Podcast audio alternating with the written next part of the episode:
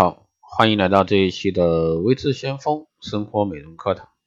那今天这一期呢，给大家来聊一下初老症啊。那我们用了那么多瓶瓶罐罐啊，为何还是没有办法去抗拒岁月的痕迹？那为何刚过二十就出现细纹、肤色不均这些初老症？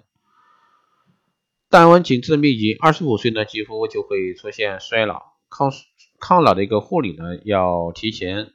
第二呢是勤做眼部按摩，加速血液循环，可以改善黑眼圈。第三呢，在晚间十点做好肌肤护理，那这段时间呢，吸收效果呢是最好的。第四呢是护肤有顺序啊，洁面、化妆水、精华、面霜、眼霜、防晒、隔离。第五呢，微整形有一定风险，透过保养品的护理呢，解决这个肌肤问题呢最安全。对于这个初老，那很多人说我现在已经开始出现小细纹，我该如何阻止这个肌肤继续老化？延缓衰老呢，一定要直击这个源头，为日渐老化的一个肌肤呢补充足够的营养，使肌肤恢复弹力纤维。最为重要的就是坚持使用精华来为肌肤补充营养，修复老化基底，搭配指关节加以提拉按摩，刺激血液循环，久而久之呢，松弛老化便会得到很好的改善。还有呢是我们饮食中啊需要注意什么可以延缓肌肤衰老？那内外兼顾呢才能事半功倍。那在我们看来呢，良好的一个饮食习惯、睡眠习惯和选择好用的一个护肤品同等重要，也是延缓肌肤衰老的一个源头所在。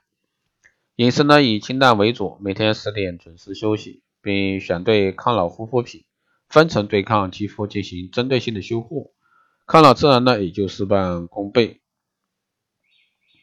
还有人说我一直使用补水型的护肤水，听说只要补水得到位啊，就可以解决肌肤老化的，是不是这样的？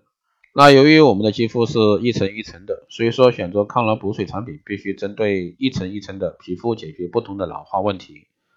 还有呢，是二十岁出现干纹细纹，需要用抗老抗老的产品，应该从几岁开始预防初老？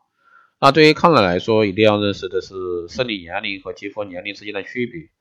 虽然说生理年龄是影响肌肤年龄的重要因素，但是睡眠状况、饮食习惯、环境因素都对肌肤有直接的影响。在进行肌肤抗老的时候呢，应该根据肌肤的状况选择抗老的产品。当肌肤刚刚开始出现细小的干纹，或者说肌肤出现微弹性下降的时候呢，就应该开始使用一些初期抗老的产品。还有呢，试试简单的自测办法。在早晨起床时呢，如果说脸上的压痕消退的比较缓慢，说明肌肤的弹性也已经开始下降。还有对于已经出现的眉间纹、法令纹、颈纹，有什么好的方法缓解？啊，皱纹出现呢，一定要给予足够的重视。一旦皱纹达到一定深度，就很难被完全的一个消除。因此呢，建议皱纹应该在初期刚刚形成只有浅表的纹路时呢。就开始使用抗皱的一个产品，提升肌肤的弹性，这样呢可以避免皱纹过多加深。如果皱纹已经比较明显了，在使用产品时呢，可以坚持一个打开皱纹的一个原则，就是通过手指适当的展开皱纹，并将保养品以画圈的方式啊，轻轻涂抹和按摩在纹路之上。还有肌肤初老症有哪些症状？如何预防？那面部肤色不均匀，有明显的干纹、细纹，眼周黑色素沉积，那角质堆积，面色暗淡。作息一定要规律，不要因为懒惰而放弃胡乱的保养。定期这个护理呢，必须进行。每日保养品，这个用正确的手法进行按摩。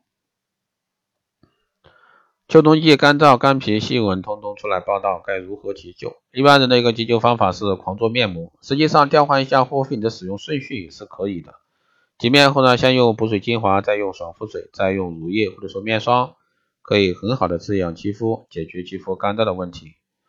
保养品能渗透到肌肤哪一个层面？哪些初老症可以通过日常保养去除？啊，一般保养品都只能渗透到表皮层。而面色的不均匀、肌肤的干燥细纹，都是可以通过日常保养去除的。还有哪些肌肤老化状况无法靠保养品消除？